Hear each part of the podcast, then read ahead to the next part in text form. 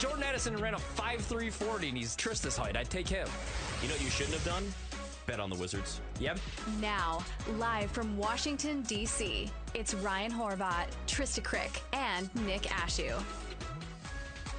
17-7, Chiefs up on the Eagles. 11 minutes to go in the third quarter.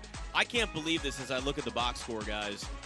Five total receptions for Eagles receivers across the board. Two for DeVonta Smith, one catch for eight yards for A.J. Brown. Kenneth Gainwell has a four-yard catch. Jack Stoll has a three-yard catch, and that's it. There Eagles is getting punked, man. I mean, there is no time to throw the football for Jalen Hurts. He's five of seven. He's been sacked five times. He's got 46 yards passing. They've done nothing. They haven't moved the football, and here the Chiefs are again, marching down the field as they continue to just pour this on. I regret so Hit much him! taking Sorry. the Eagles' money line. Oh God, overthrowing Travis Kelce. Could have been a pick right there. Yeah, could See, have. like this is the thing. I don't want to overthink it anymore. Chiefs are going to win the Super Bowl. Yep. Yeah, I think the Chiefs are probably just When just you put like Mahomes with this defense, I mean, there's a he reason doesn't why. even have to do anything. I mean, yeah, you want Tyreek Hill. I mean, you, you know what I mean? Like, Yes, sure, in a perfect world, you can make a trade for DeAndre Hopkins and the Davante question Adams, is- but that's not how this league works. The question man. is, if you have Tyreek Hill, do you have this defense? probably not. You can't pay some of these guys. Right. You need pass rushers. You need protection. Mm-hmm. Chris Jones deal probably doesn't get done with Tyreek Hill. Exactly. You know what I mean? And and like Trent you can't replace Tyreek Hill, but when you have Mahomes, It's And like, that's ah, we can kind of do whatever. And that's the difference because Yeah. Patrick Mahomes is one of the rare quarterbacks that elevates everybody else around him, that can compensate for the mistakes, that can make up for the, the gaps that they have in that offense, and deal with guys that are dropping footballs or inconsistent week after week. Yeah. And here they are. him and, Russell Wilson. Yes. I'm trying Yeah. to butter up Patrick Everson because Yes. he's coming on. He's a big Bronco. Our Broncos. You brought Hey, it up, man. listen, Plus man. 500 to make the Listen, playoffs. I told you. I'm just saying. Patrick Everson told jumps on with us, senior reporter, Vegas insider. Uh, yeah, you know what? Let's just go to your Broncos, man. How do you feel? I bet them to make the playoffs. It was plus 520. I'm starting to feel like Patrick, your Broncos, maybe a team of destiny. I don't know. I don't know. Wilson MVP. Oh my! I I wish I had thought to bet that at plus five twenty. I still don't think they're going to make the playoffs necessarily, but I would like to have a plus five twenty ticket in my hands. That would be nice. So I think that's uh, I think that's very well played, Nick. Look, they're they're they're playing significantly better. The defense is alarmingly better, considering. Look, we all know Miami's a good team, but. 70 points with your backups going up and down the field on an NFL defense. That's, you know, something seemed really wrong there, but I think it's they're they're they're allowing something like 17 points a game over the last 5 games, which is really where you need to be.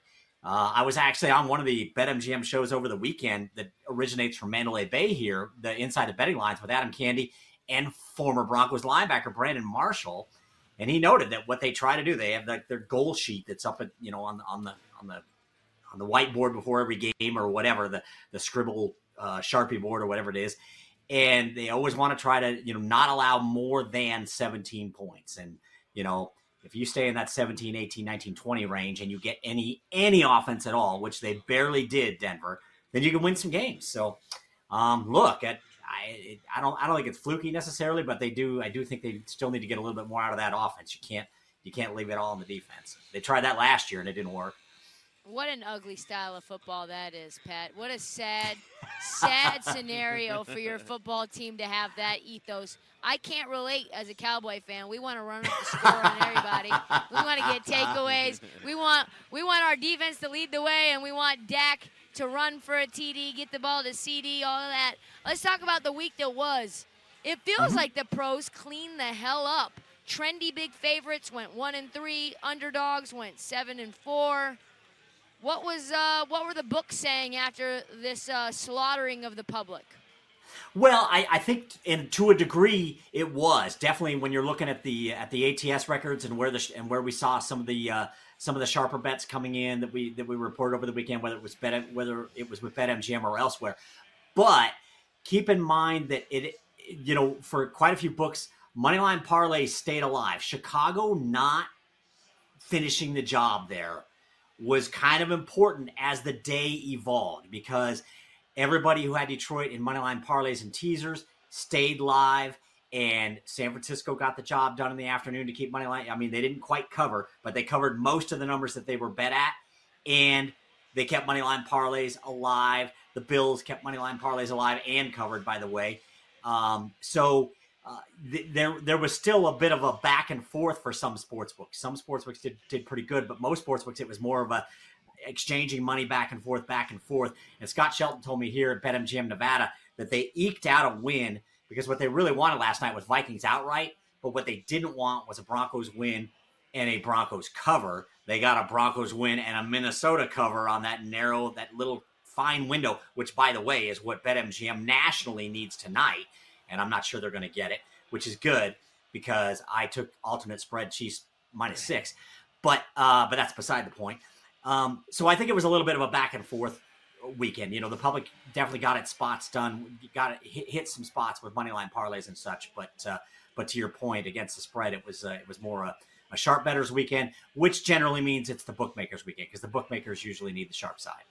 What uh like when you talk about money line parlays because you were talking about it almost like there's more a lot more volume in the money Mhm. parlay market when you Mhm. talk to some of these bookmakers do they give you an idea of of just how much volume is on what type of bet Well, they give me some idea that you know they're they're going to run to the heavy the, the heavy public favorites are always going to get a lot, and you, as you noted, there was a lot of big numbers this week, so they were just trying to string those together, and some of them they feel like the numbers get so big that it doesn't really add a lot of value to your ticket, but they feel you know public bettors feel like it's basically a free space on a bingo card. There was one odds maker, a respected odds maker. He's been in Vegas quite a while, Trista, and what he told me early in the season, he's like, look it's kind of crazy that this is how it's evolved, but moneyline parlays are going to determine our Sunday every single week. If we beat the moneyline parlays, if we can get two underdogs to win outright against a popular favorite, a heavy favorite, then we're going to have a great day. And if we don't, we're going to get hammered. wow so it must be a lot of money then go ahead Yeah. Ryan. Exactly. Uh, It's just- well, and the liability stacks up, you know?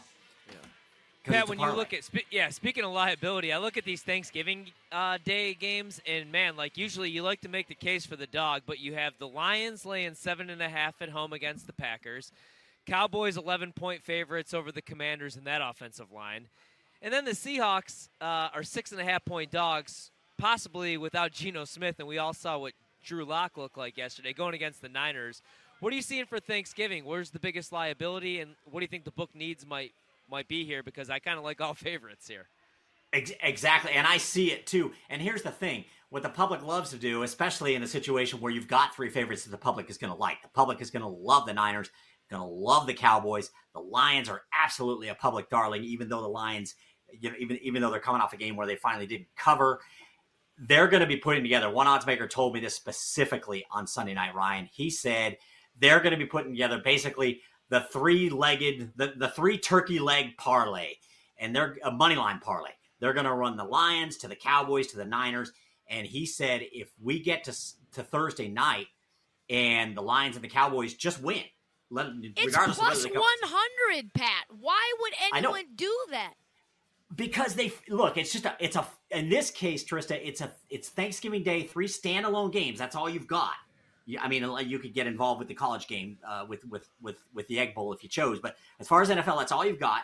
They each have their own window, and people just think, well, what the hell? Why don't I just do a money line parlay on all three favorites today? They do that. They've been doing this, you know, ever since the Thanksgiving Day games as they've grown in popularity, and they added the third game. They tend to do it, and in this situation, you know, normally the Lions are like, you know, who's betting the Lions on Thanksgiving? Nobody for years. But now they are, so that's why it's gotten, you know, that that that's one reason why it's going to be probably more popular this year than it ever has in the past. And what the odds maker said is if if it rolls out that way, he knows there's going to be a bunch of money line bet. And I know it's not a huge payout to your point, Trista. You're totally right. Uh, I might do it just for giggles anyway. I almost swore there. Um, but uh, but he said we'll be rooting for Seattle to spring the upset for sure because it's going to be a sizable decision. Even though it's only plus 100, there's going to be a lot of tickets at plus 100. Um, it could be a sizable decision come Thursday night. you know, Patrick, I like to look at that as people are just trying to, you know, increase their bankroll a little bit. Doesn't have to be a ton of money. They just want to, you know, sprinkle a little something, have a good Thanksgiving. Talking to Patrick Everson, Bet MGM tonight. What about tonight? We actually didn't get a chance to talk about just mm-hmm. this game. What's what's the scenario that needs to play out? Because you know, there's a lot of people that certainly like the Eagles in this, but there was more, it seemed like, on the Chiefs. What's the scenario that kind of like threads the needle for the books? Or, because, uh, I mean, I, I guess at this point, I'm also looking at this going, my God, I took the Eagles money line. I'm a moron. But I know a lot of people certainly like the Eagles in this too. Is there like a specific scenario that the books want the most, like Chiefs win by two type of situation? Absolutely. You hit the nail on the head there. This is from Christian Cipollini earlier, just before a little bit, maybe an hour or two before kickoff. He said, "We want now. You know, look, the Eagles could come back. There's plenty of time left in this game, and they're not. It's not like they're miles behind. But yeah. we want the Chiefs by one or two tonight. Mm-hmm. This is almost this is a lot like a Super Bowl game. Now I don't remember exactly whether the Chiefs or the Eagles went off as the favorite in the Super Bowl, but what often happens in the Super Bowl, if the number's low enough, if it looks like it's going to be a competitive game, is a lot of bettors like to take the favorite on the spread and they like to take the dog on the money line. That's exactly what they did at BetMGM on this game. So they for BetMGM to have this work out for them, they need to thread the needle of Chiefs by one or two, which wipes out Eagles money line and wipes out Chiefs spread. And what he said they're looking to avoid really is a high scoring game, and particularly a high scoring game in which the Chiefs win. Right now, we don't have a high scoring game, so they're looking all right there. But they're hoping to thread the needle, just as you alluded to it, Nick. Uh, Chiefs by one or two, Chiefs winning, Eagles covering. Book takes all the money on the money line and take you know all the Eagles money line cash and all the Chiefs spread bets. What about in college football? We've got some huge rivalry games. Uh, mm-hmm. Oregon plays Oregon State. I cannot believe, Pat, that Oregon is a 13 and a half point favorite at home to Oregon State. Uh, that feels like kind of an automatic have to take Oregon State because they don't care about playing at Autzen Stadium. They never do. Uh, what does the book need there? I think they're going to need Oregon State, but I totally see what you're saying. Look, I was writing about this earlier today. My my college football week 13 odds report just published right before I went on the show with the three of you and looking at all these all these top 25 games, but specifically these big key games. And Oregon State, Trista, is eight they've got three losses. They are 8 points away from being 11 and 0. That is a good football team. And you know, that, look, Washington was able to hold them down, but yet Washington wasn't able to run away with that game. Oregon State was right there at the end. So I agree. I think it's too many points. And one odds maker I spoke with for the article again that I just posted on Vegas Insider, um, they went up 14 and they got sharp play on Oregon State right out of the gate. Dropped down to the first move was to Oregon minus 13 and a half. So um, you know it is a the, the, sharp folks like that opening number. You know, getting the full two touchdowns there and.